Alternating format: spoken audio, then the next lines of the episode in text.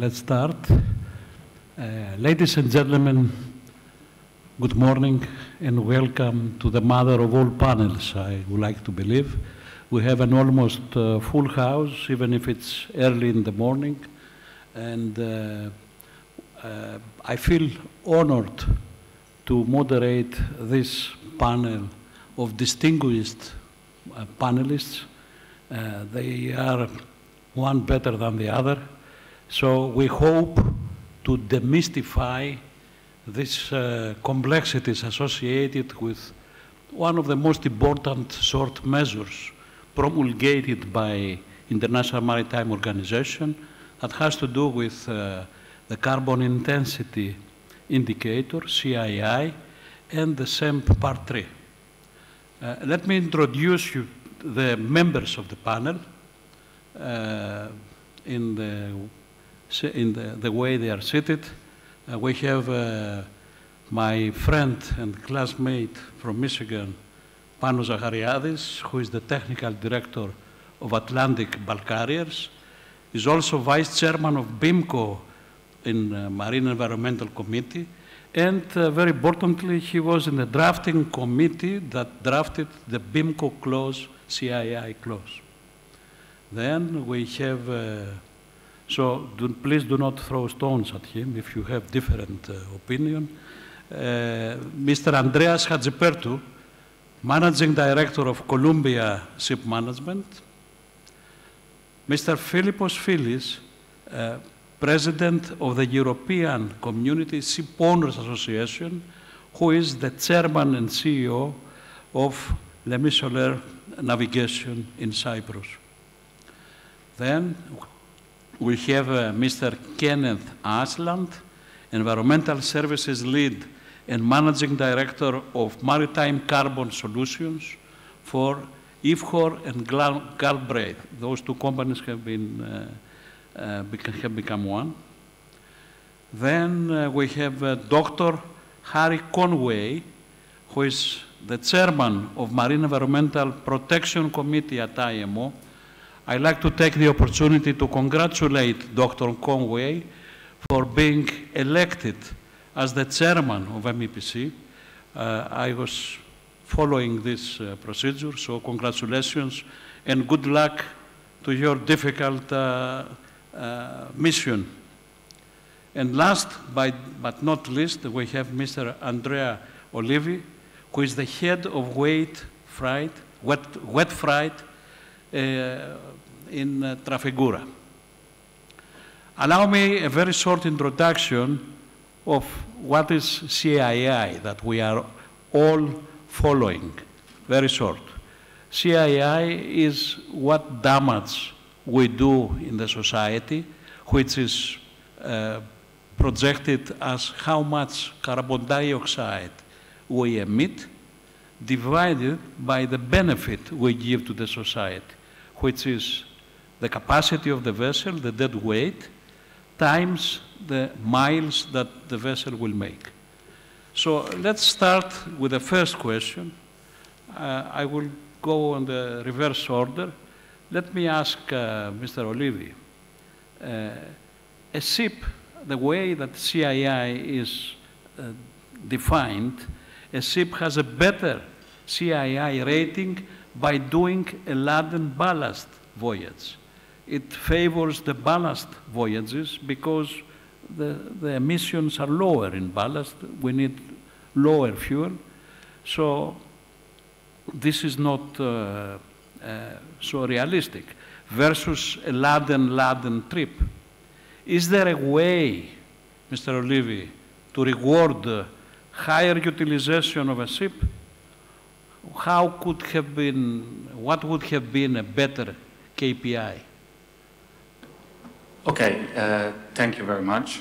I think this is really our main issue with the current uh, format of CII. We are really potentially promoting bad behavior. Uh, I was talking to a ship owner uh, the other day, and he told me, well, yes, of course, we can always ballast to reduce our CII score from E to C, but this is very wrong in our opinion if, if we promote ballasts, we're actually increasing um, emissions overall, both um, on an absolute but also on an intensity basis. So we think we need to change uh, the current format. Luckily, we do have a better, let's say, KPI or a better formula. That's the EEOI, the Energy Efficiency Operating Indicator.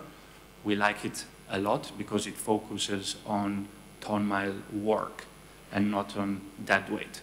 And we think by just tweaking the CII and moving away from AER towards EEOI, we can already improve um, this metric.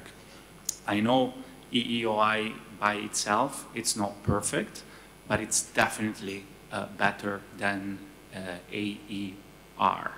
Um, another important thing that I would like to stress is CII should not be seen as the holy grail that will allow us to decarbonize shipping. It's one of the tools available to both charters and owners to start thinking about decarbonization and improve behavior in their uh, chartering activities. Uh, one more thing, and then I, I, stop. I know we don't have much time. We've been working with EEOI for almost two years now through Sea Cargo Charterer.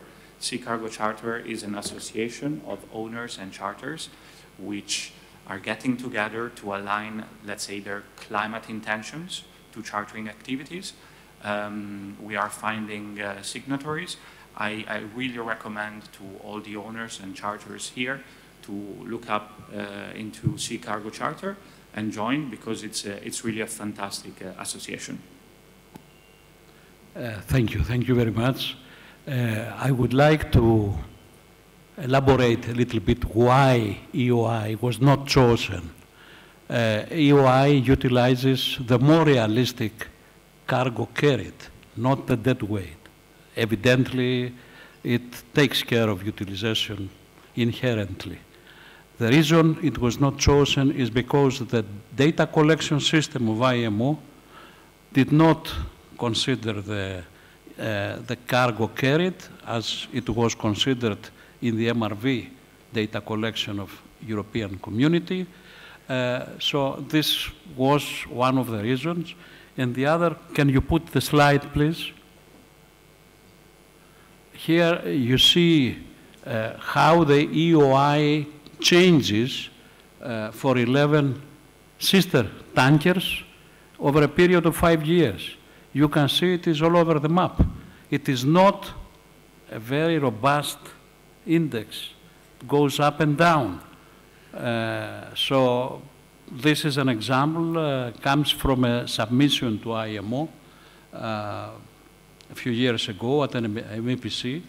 Uh, and further, there is, this is taken from a paper uh, of Danish Technical University, which shows the variation of both EOI and, and, uh, and uh, a, uh, annual emission ratio, which is the basis of CII.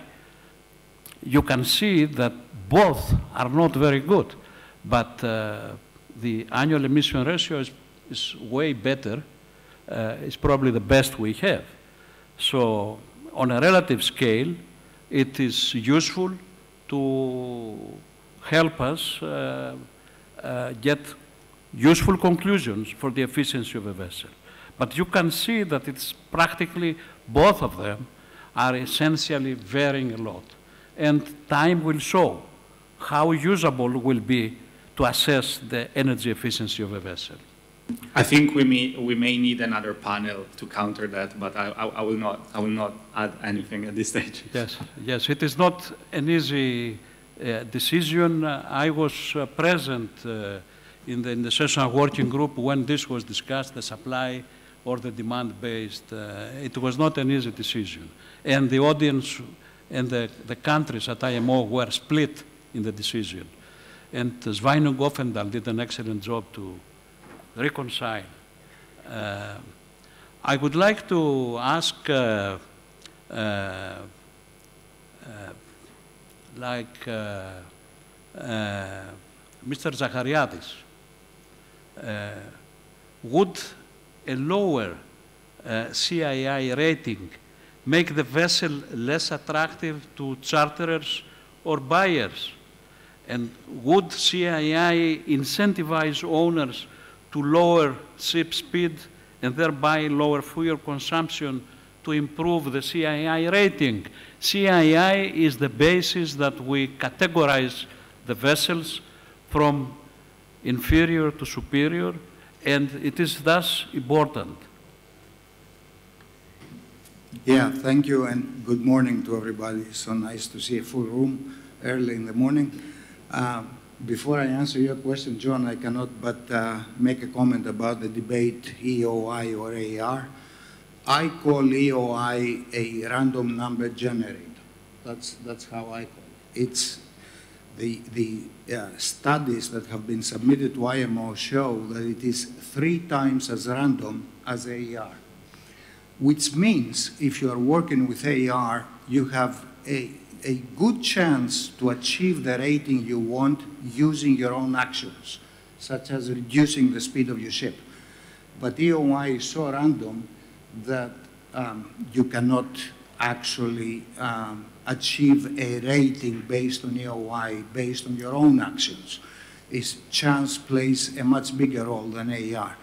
So so I think the calls to apply EOI to CII, um, I, I, don't agree with them. And if that happens, I think we're going to regret it in the future. But let's, let's move on. This is opinions. I base my opinions based on the, on the studies that I have seen, like the one you showed uh, from DTU. Now, uh, would charterers prefer uh, better rated ships? Uh, obviously, of course they would. I, I, I would also like, however, for them to prefer to take on their own responsibilities in order to achieve this rating. Because, like you said, I was part of this uh, drafting group. We've been working on that clause for eight months. We left no stone unturned. It's a very fair clause. It's a good clause. And the fact that several charters don't like it uh, uh, tells me that, that perhaps uh, their money is not where their mouth is. Um, so if the charters would actually take on their responsibilities, then it would be fair for them to demand better rated ships. But if they consider, oh, this is none of my business, and then they request good ships, um, how are they going to find them? Um, now, whether, whether a good CII means an efficient ship, I disagree with that too. Um, what CII shows is not if the ship is efficient or not, is what if the operation of the ship that has happened up to that point um, was suitable for the, for the index that we're using. That's all. Um, yes, so th this was the idea the short-term measures of IMO, uh, we have technical measures promulgated by EEXI, and we also have operational uh, indices, which is the CII. But in continuation of this question about speed reduction, I would like to go to, to Mr. Philis. And uh, Mr. Philis runs a medium to small size shipping company, very well organized. Uh, he has vessels that are inherently energy efficient, equipped with energy-saving devices, coated with low friction anti-fouling, operated with high uh, utilization rate, applying voyage optimization and weather routing. And I have a question, what will happen in the event that uh, one of them is rated D or E? What can be done other than speed reduction to improve its rating or avoid uh, commercial repercussions from charterers? Uh, thank you, John. Um, allow me to uh, speak uh, not, not, as president of ECSA because I have to express my own opinion and my own experience. Uh, before, before I answer your question, um, I, I, have to uh, give my opinion regarding the EOI and, and uh, AR. Um, we, we have been monitoring internally through the systems we have uh, a fleet of very, relatively very efficient vessels, phase two and phase three from uh, the built-in phase. And uh, we, our rating of uh, the best AER vessel rated A receives the worst uh, EOI score. And this is because EOI relates with the transport work and the emission per ton transported. AER has nothing to do with that. And I think this penalizes the, high, the highly efficient uh, vessels, and I, I didn't agree with Andrea that EOI is a better measurement and is more fair to the efficient, uh, efficient vessels. Um, going, going now to your question, uh, in, indeed, uh, we face uh, the situation where uh, sister vessels, which are really very efficient, are rated from category A to category D. And uh, if, I, if, I, if we will be in the position to uh, rectify those being in category D for three consecutive years, Uh, we have not many things to do because the ships are equipped with all the energy uh, saving devices that you can think. Uh, they have uh, very high uh, quality of anti-fouling, very high efficient propeller, and we keep maintaining the, the hull in very well condition, and still the rating is D because exactly of the operation pattern. Uh, the only thing we can do uh, is only change the fuel and move towards a percentage of uh, biofuel. Uh, bio, uh, biofuel. Uh, there are not many other things to do. Um, going, on, going one step forward, based on the BIMCO clause, which maybe we talk later, this vessel most likely will be discounted when we change charter and we recorded uh, for consecutive years uh, category D, despite the fact that it's one of the most, uh, most efficient ship available in the market at this moment. Thank you. I would like to come to Dr. Conway and ask a question that many of you in the audience will wonder. Uh, IMO has not added teeth to the enforcement of the CII-based rating. Are there, if you can say, any plans to do that in the future following the revision of CII in 1st of January of 2026? And how motivated some ship owners will be to comply today in 2023? What if charterers don't care if the vessels they lease have a D or an E rating? Dr. Conway please.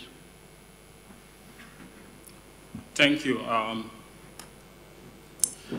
it's good listening to the debate. Um, the interesting issue is that um, what this debate does, it brings out the uh, either the limitations or the strength of whatever regulation that is adopted at the IMO. Um, with that said, um, as you may be aware, you know the CRR has just entered into force, which is uh, came into force on the 1st of November 2022. So we are yet to gather practical data from the implementation of the mechanism. So that will be done from the data we are going to gather this year. In IMO, we say um, we rely on experience gain, policy and practice are two different things. Very seldom you see policy aligned with practice. So you in the industry, um, you are the one that are going to provide us the data upon which we are going to rely to carry on any revision. Definitely, um, we are listening to the concerns that are being raised.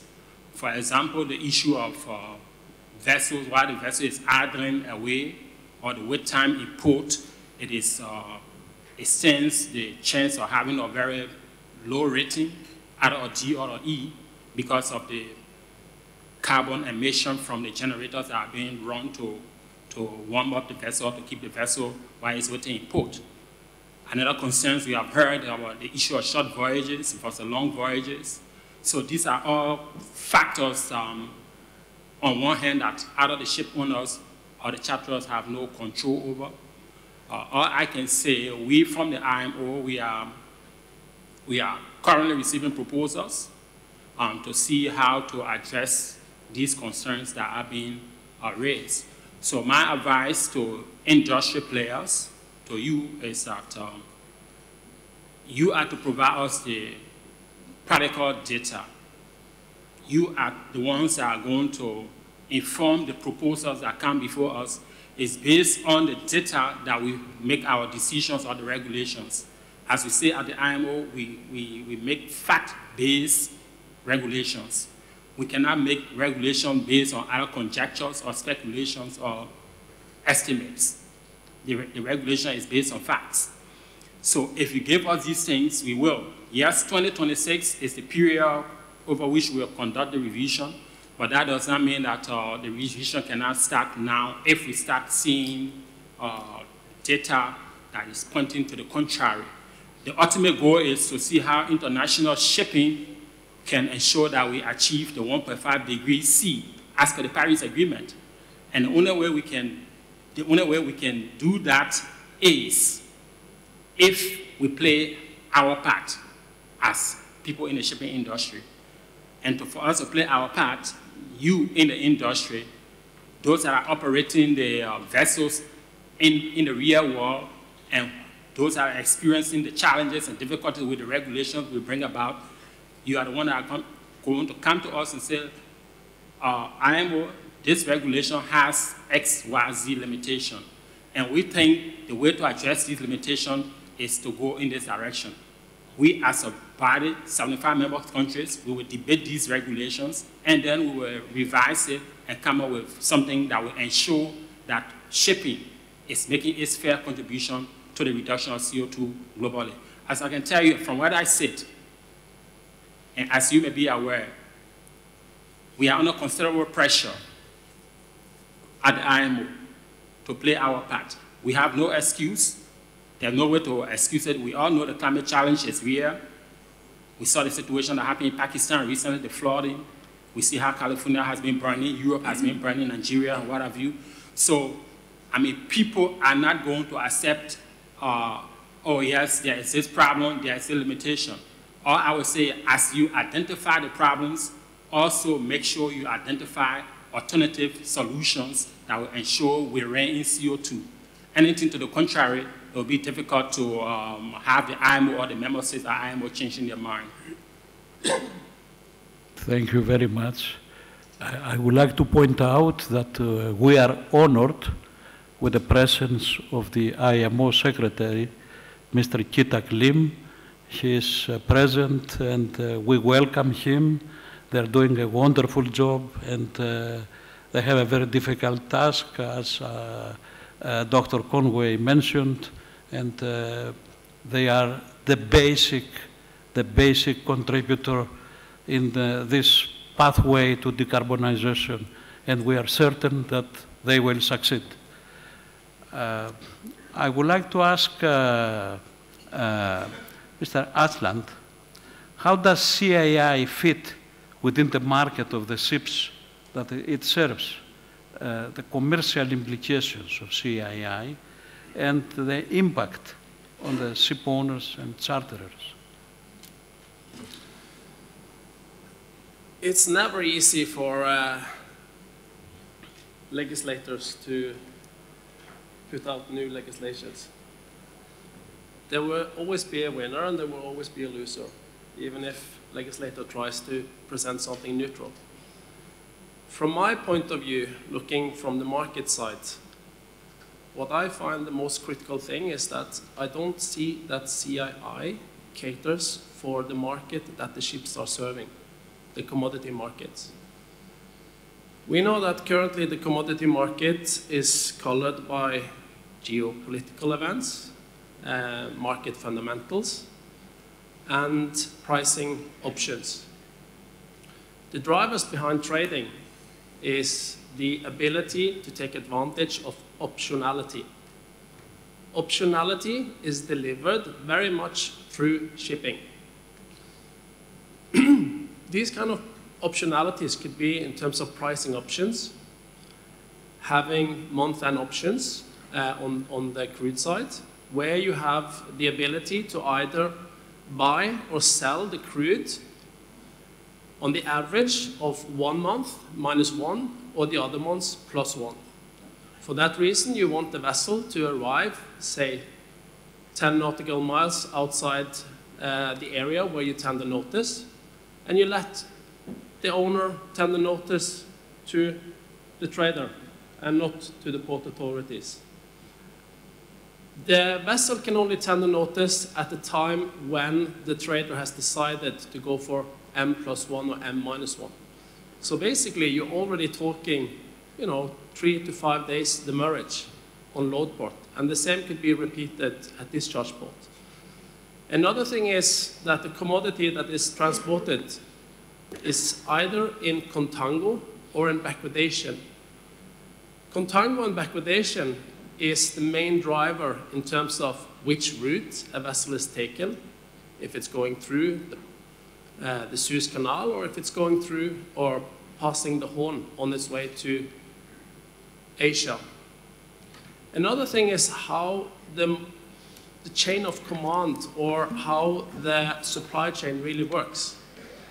Say, for example, in the crude market, it's very unusual that the owners know exactly where they're going. They know the load port, but they have given a wide range of discharge options, which has a very wide geographical location. For example, US Gulf, USAC, and Caribs. With that option to be declared either at loading or just before loading and sometimes also after loading. Say, for example, if you load Bonny Light from Nigeria, it's very normal to have all the mentioned US Gulf, USAC, Caribs, etc., and also Europe on uh, Suezmax. And the driver behind that is, of course, arbitration. Where's the best location to take it? If you go to Asia, you will have a Singapore for order. If you are in steep contango, we know that the cheapest form of um, storing, so driving this contango, contango meaning that what you have today will have a bigger value tomorrow. So you want to drive this by making money just storing this. The cheapest form of storage is at sea. So the trader will aim in the start to go for a low demurrage even if the demurrage should maybe account for what the current TCE or the market is currently. And it will put the vessel on demurrage until you hit the tension. It will, could maybe then uh, end up as a storage vessel with a storage option. Imagine all of these mentioned things, what kind of implications that will have on the CII score. And lastly, in terms of what you mentioned, that sometimes it makes sense to put an ID out and then let the players in the market help you to drive the outcome of such a legislation. I think in this case it's very dangerous because I think that as we will see, this will have severe financial consequences. I believe that there's a high chance that oil majors will say that we will only work with vessels above the rating D. So as a kind of like a test experiment for IMO, it has enormous consequences for the owners, and I find all the mentioned a bit unfair. Thank you. Thank you. Uh, let me come to Mr. Hadjipetrou. Uh, Columbia manages about uh, uh, 500 ships. Uh, how these uh, clients uh, deal, how do they tackle the complexities and the challenges associated with the CII regulation, uh, Andreas? Thank you, John. Let me just generally mention that obviously here we are all trying to meet the IMO target of 2030 and 2050. And what has substantially changed now is the mindset of the ship owners, whereby generally they are looking for means to be to have more efficient ships, to be to renew their fleets as far as possible, and to to appear as more um, sensitive to green initiatives and so on. Within the environment of uh, CII and the complexities, the way we see it is that uh, basically all the clients are well aware of the rating of their own of their own ships, and they have been advised what measures can be taken in order to improve the rating. The way they approach the, the way we see that the clients approach the subject is that depending on the risk appetite of the client, depending on the profile of each company, they select different methods of, of dealing with it. For example, on the container side, we have seen uh, clients with fleets of ships talking already to their long-serving uh, charterers, and they jointly discuss the fleet utilization, they jointly discuss measures to be taken, and they take an approach whereby, as partners, they are tackling the, the issues uh, jointly.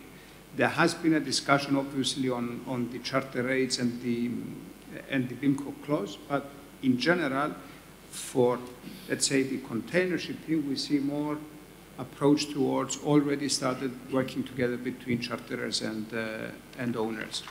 For ships trading spot is slightly different, whereby the, the owners are, they take a more specific approach. What can I do for my ship for the next month or the next year and so on?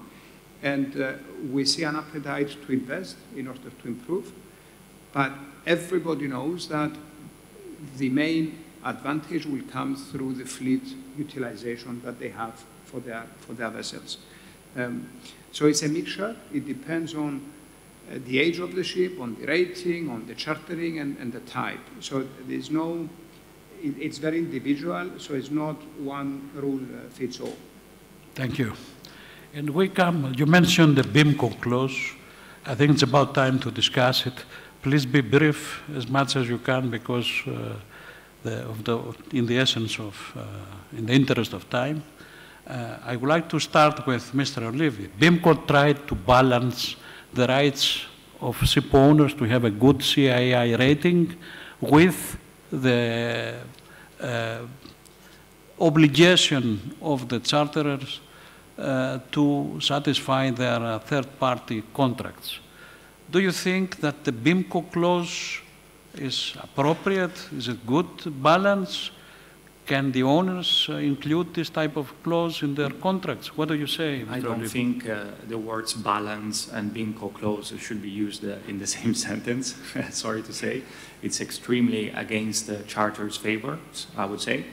Uh, what I can tell you is uh, Trafigura today is not only a cargo provider, but we are also a shipping operator. So we are wearing both hats. And what I can share with you is when we are providing vessels on time charter to some of our clients, we do not ask for the BIMCO clause today because we don't think it's, it's ready. We don't think it's fit for purpose. Uh, when we are charters, we have had several owners pushing for the unamended BIMCO clause, but after negotiations and discussions, we have been able to agree to a softer version that does not push all indemnities and liabilities on charter's account. And, and it's a softer clause which promotes dialogue between charters and owners to ensure that we can try to reduce uh, the vessel's um, emission and, and improve the score. Thank you, thank you very much. Uh, what about uh, uh, Panos? Uh, you were in the drafting committee. Do you agree? Uh, Well, of course, of course, I don't agree. And uh, as far as the fairness and the balance, we, we just follow decades of, of established uh, charter party practice. When you have pro forma charter parties, it's always the entity that gives the order has a higher responsibility than the entity that has to follow the order. And the IMO itself has indicated to whom the regulation applies.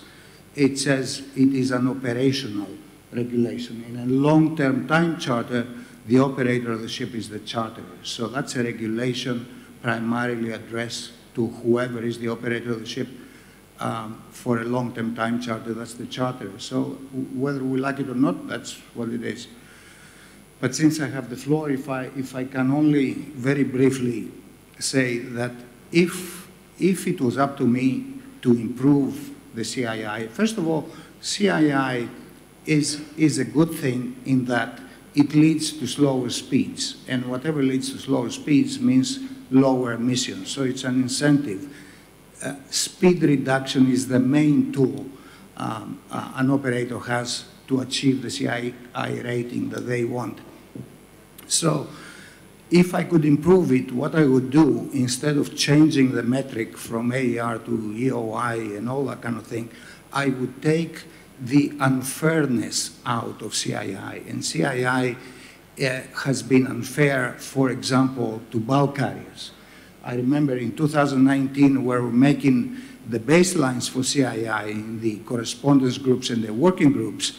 How many of the people in this room know that the bulk carriers already have achieved since 2019 a 40% reduction in their emissions based on 2008? Because that's the target of CII. So in 2019, we were looking at the data and we said the bulk carriers already achieved 40% reduction. Therefore, at least the yearly reduction for CII for bulk carriers should not be 2%, it should be 0.5%.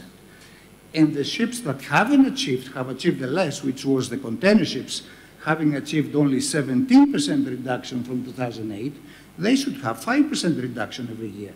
And it's easy for container ships to achieve that because they have the capacity to reduce speed easily. They are high-speed ships. Bulk carriers is very difficult.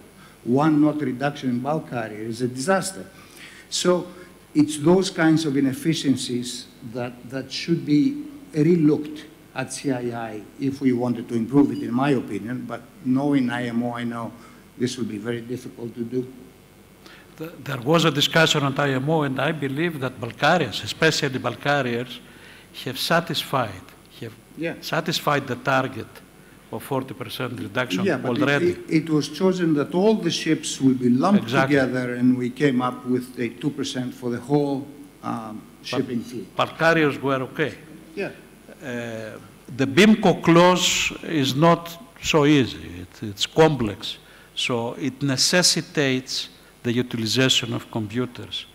I would like to ask Mr. Philis, uh, who, whose company uh, has generated a subsidiary within the company and utilizes artificial intelligence and predictions, projections of CII.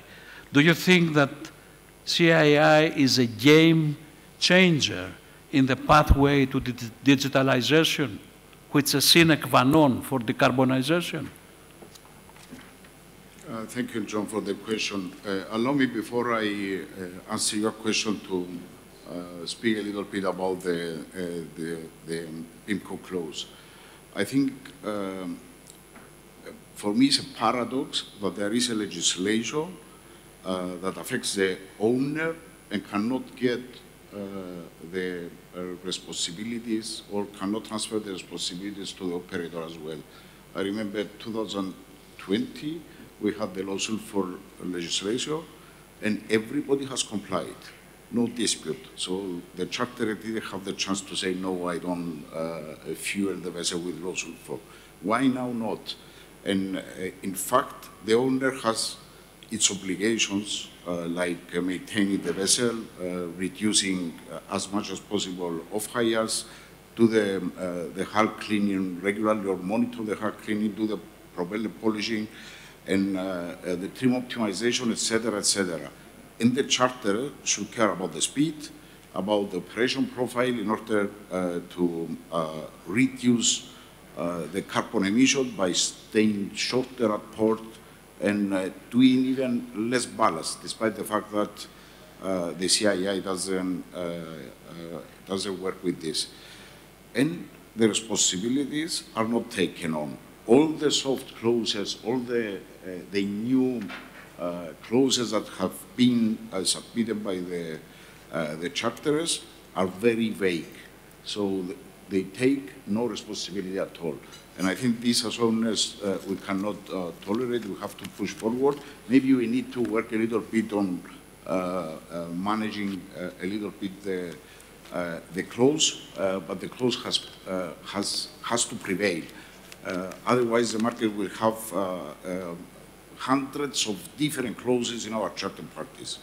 Uh, This is my opinion. Uh, One, uh, one very important thing which is relate, relates with, uh, or to, to your question is, uh, where are owners, charterers, and ports have uh, common responsibilities? I think owners and charterers have common responsibilities as far as the fuels and maybe the possibility to use some fuels where they have less carbon uh, emission uh, factor.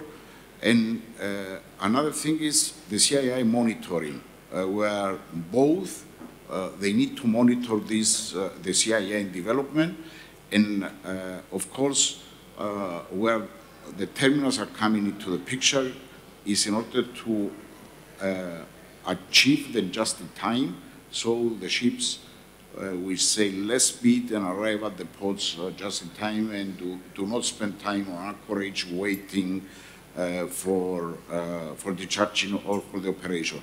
Uh, these are the common, uh, common areas where collaboration is needed.